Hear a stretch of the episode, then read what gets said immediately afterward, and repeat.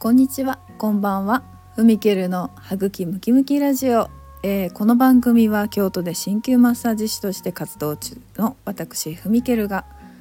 えー、日常の思わずニヤニヤしてしまう話、東洋医学のこぼれ話などを口元ゆるく発信しています。えーと久しぶりの配信でだいぶ毎日配信とはいかないものももののぼちぼちとまたあのやっていこうかなと思っているところです。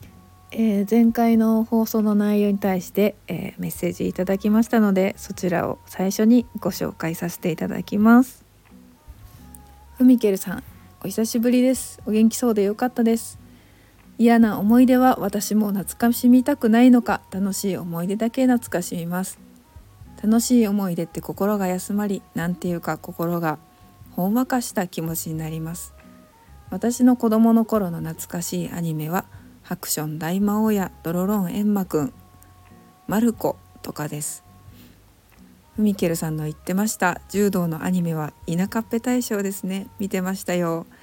アニメの話も長くても懐かしい話なので大丈夫ですよ。またラジオ楽しみにしていますのでお仕事の合間によろしくお願いします。体にご自愛ください。ありがとうございます。ビブラートさんいつも聞いていただき応援のねメッセージもいただきとっても嬉しいです、えー、私があれは何やったかって言ってたアニメね。そう田舎っぺ大賞でした。そう大ちゃんあっちょで人気者のやつね。あれ私はあのー、再放送でね多分見てたんですけどすごいレトロな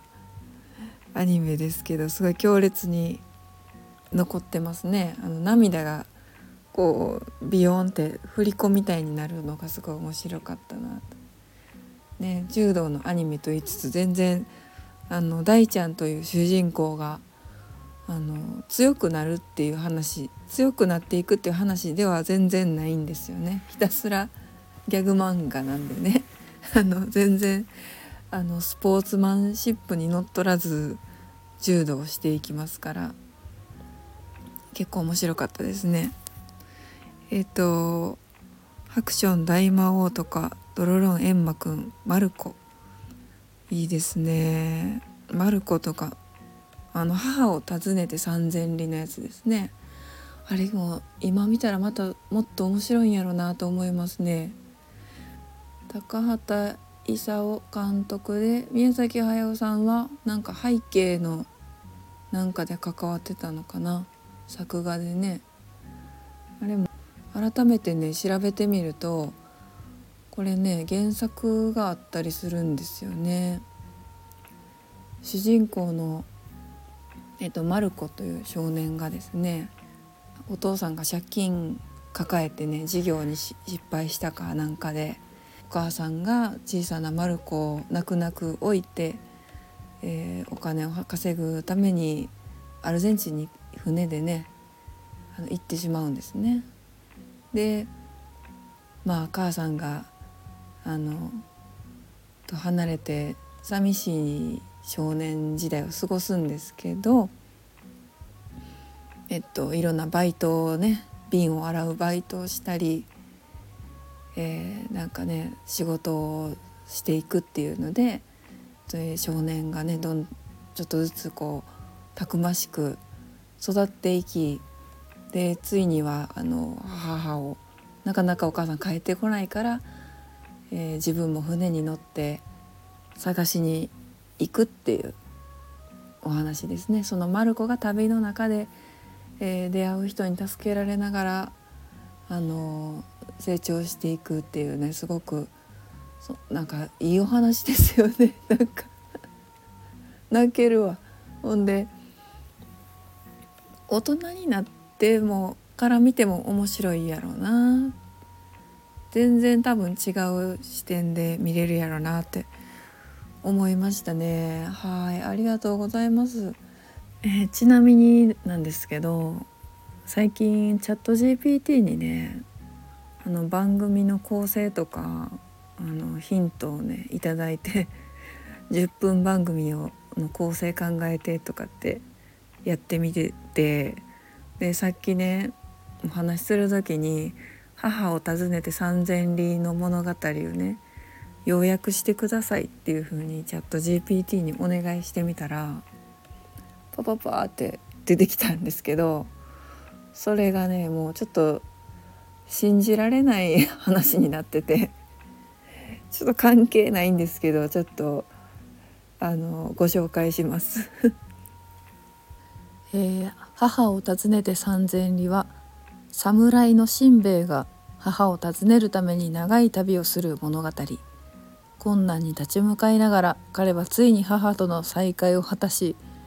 愛と忠誠時代の変化を描いた感動的な物語。ですと。え、チャット GPT はねあの名作劇場見てないっぽいですね。あの 見てないながらにあの頑張ってね答えてくれてるのがねけなげですね。はい、まあこんなことしてちょっとね遊んだりしてるんですけどはい、皆さんどうですか？チャット GPT とか使うことありますか？なんか文章を考えるのにちょっと面倒くさい時とかは使えますよね。私もねあの構成とか考えたりするのをねあの骨組みをね考える時ぐらいかな。ちょっと手伝ってもらったり、うん、なんかアイデアが欲しい時とかにね聞いてみたりすることありますね。えーと、アイデアといえば私のね鍼灸院であのちょっとロングコースというか通常のメニューに加えて、えっと、いくつか新しいあのメニューを作ったんですよ。で、まあ、それを、まあ、3つに分けて松竹梅でねあの名前を付けようかなっていう時にですね、まあ、コースの名前何がいいかなとか思いましてで結構悩んでたんですね。あのスペシャルコースプレミアコース何なんとかコースみたいなロイヤルコースとかなんかうん単純にまあそれも分かりやすいっちゃ分かりやすいんですけどうんなんか自分のね陰の世界観とかに合ったものにしたいなとかって、まあ、思ってはいるものの名付けるっていう難しいなとかってね安易につけるとちょっとまあ簡単に言うとすごいおばちゃんっぽくなるんですよね。はい。まあ90分100え60分コース90分コース120分コースみたいななんかまあそれもちょっと飾り気がないしまあベーシックコースえっ、ー、とゴールドコースプレミアコースみたいな。うんなんかななんかもっといいのないかなとかって思っててで友達にあの聞いてみたんですね。すごい文才のあるお友達がありがたいことに。協力してくれましてでその子の文才のある友達の友達もきっと文才があるだろうっていうことで、えっと、友達の友達グループの中であの名前を募集したんですよ。えー、40歳40代女性向けの、えーと、コースで松竹梅で、えーと、3つ名前を考えてほしいって言って。でちょっとこう特別感のある感じのねメニューにしたいからっていうので募集したんです。考えてください。ババ臭くならないような名前考えてくださいとか言って。聞いたらもう三段落ちでもうどんどんもうねすごいすごいのが送られてきて。ねあのお見せできないのがすごい残念なんですけど。あの「晩三巻」とかね「和和子美智子安江」とかね なんか。あのあんまりねあのし大喜利になってましたねこれは。はい。なんか難しいなと思って頼み方も難しいなと思いました。何がいいんやろね。ちょっとまだまだ考え中ですわ。はい。なんかいいのあったら教えてください。はい。今日も聞いていただきありがとうございました、えー、今日はですねあのー、名付けの話ですね。名付けの話をちょっと最後に募集させてもらって